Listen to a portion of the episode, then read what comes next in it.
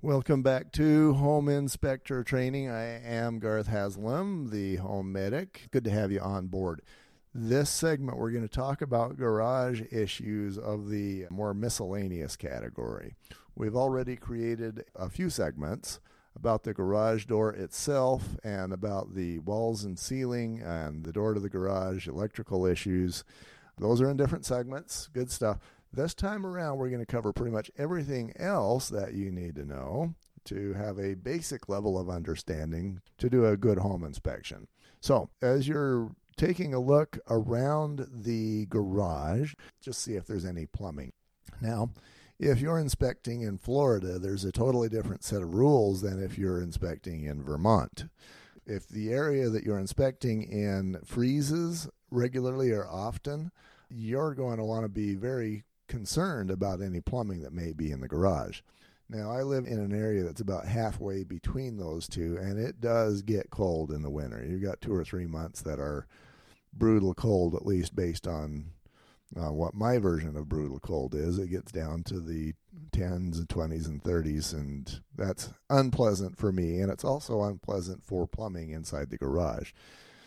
If you have maybe a sink in the garage in a cold area like this, you're going to want to pay close attention to that. In any case, you're going to want to bring it up to the homeowner, the client, that they have a potential ice problem here. Now, if they're doing copper, you're going to have a problem. It's just there, you're going to have a problem.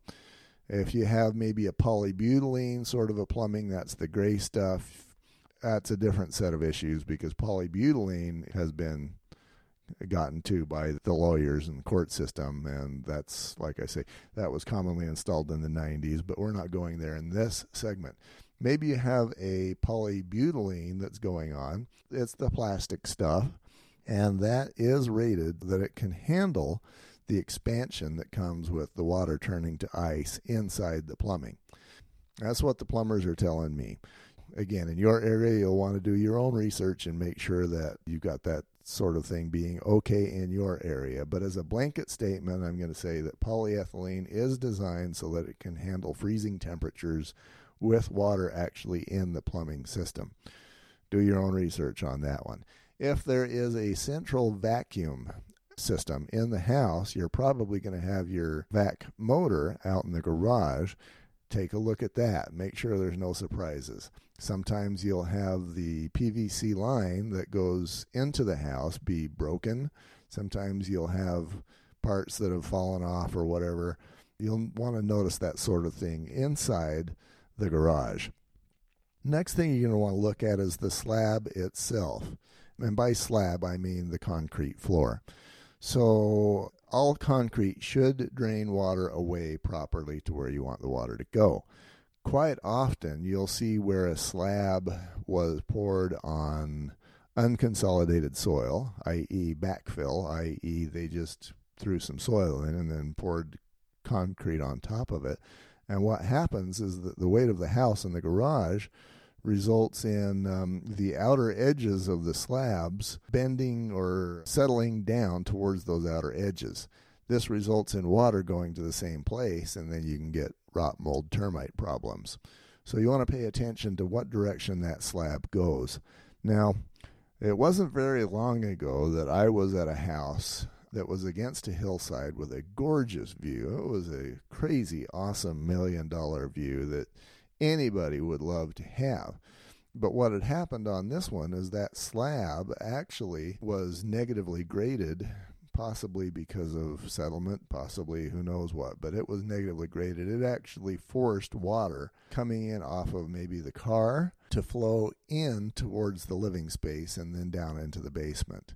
As a result, you had this very cool room that was located beneath the slab. It was this awesome theater room.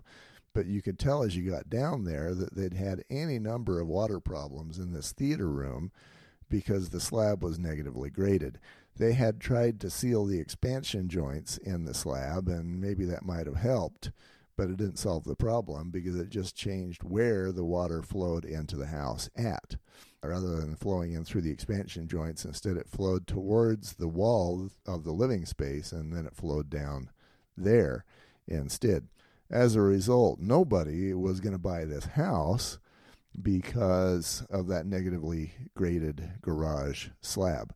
I actually inspected this house twice, and in both cases, both of the buyers asked me how to deal with that. I told them that you could either re-pour the concrete, or you could have concrete technicians come in and give you an epoxy lift. It would have probably had to have been a couple inches, or that they could just pour a wedge. You know, those are the kind of options that were available. Or do something a little bit more drastic. They had a number of options.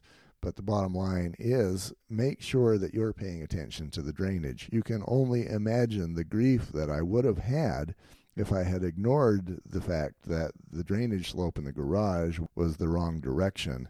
And even though that's not something that is easy for the eyeball to see, I did notice it down in the theater room beneath, and you could see the water down there. If I hadn't seen that, life would have gotten ugly. Now, the sellers had known this because they had actually cut out the bottom few inches of sheetrock all the way around the perimeter of the garage, presumably because that sheetrock was rotten and moldy, and so they wanted to remove the evidence. But they did not replace the sheetrock. So that was another sign that they'd had water issues there. I caught that. We helped a couple of home buyers avoid buying a problem that would have been very expensive. And it, obviously, that would have been a three a.m. phone call that I certainly wouldn't have wanted to have dealt with.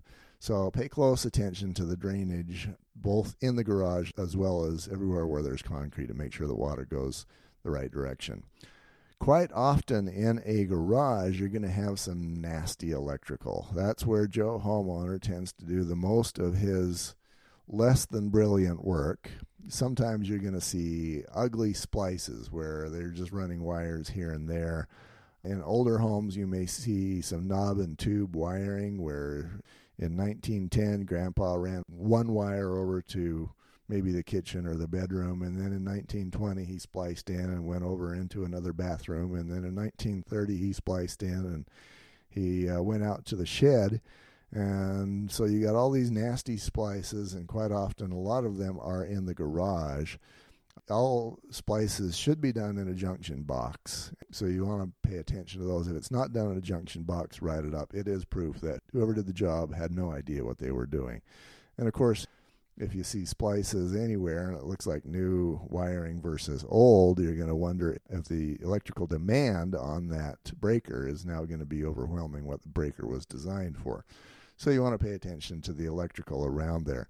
If you have the old knob and tube, or if the wires look frayed or like they've been abused by shovels or birds or whatever you may have, these are all things you're going to want to be paying attention to, pointing out to the client, and writing up. Okay, that's the miscellaneous section. We've talked about plumbing and freezing, central vac systems, the slabs and drainage, and uh, electrical issues out in the garage. Other segments we've talked about: the garage door, the door itself, the opener, safety equipment associated with that. We talked about the sheetrock and proof. protecting the home from the garage as relates to carbon monoxide and fire. You are going to want to be up to speed on all of the above. Basically, if you miss any of these, you're going to get that three a.m. phone call, and nobody needs that. So listen closely, pay attention, make sure you store it, but most importantly, take good care of your client. Do not be arrogant. You know, you kind of have to be arrogant to be a home inspector, because there's an insane amount of information that you need to know. And beyond that, you got to know quite a bit about how to write and how to communicate and how to market, blah, blah, blah. But if you are arrogant, you're going to get more of those three a.m. phone calls. So don't do it. All right, home medic u s a dot com or nachi dot org. Go out there, do a great job. Serve those guys. Make me proud.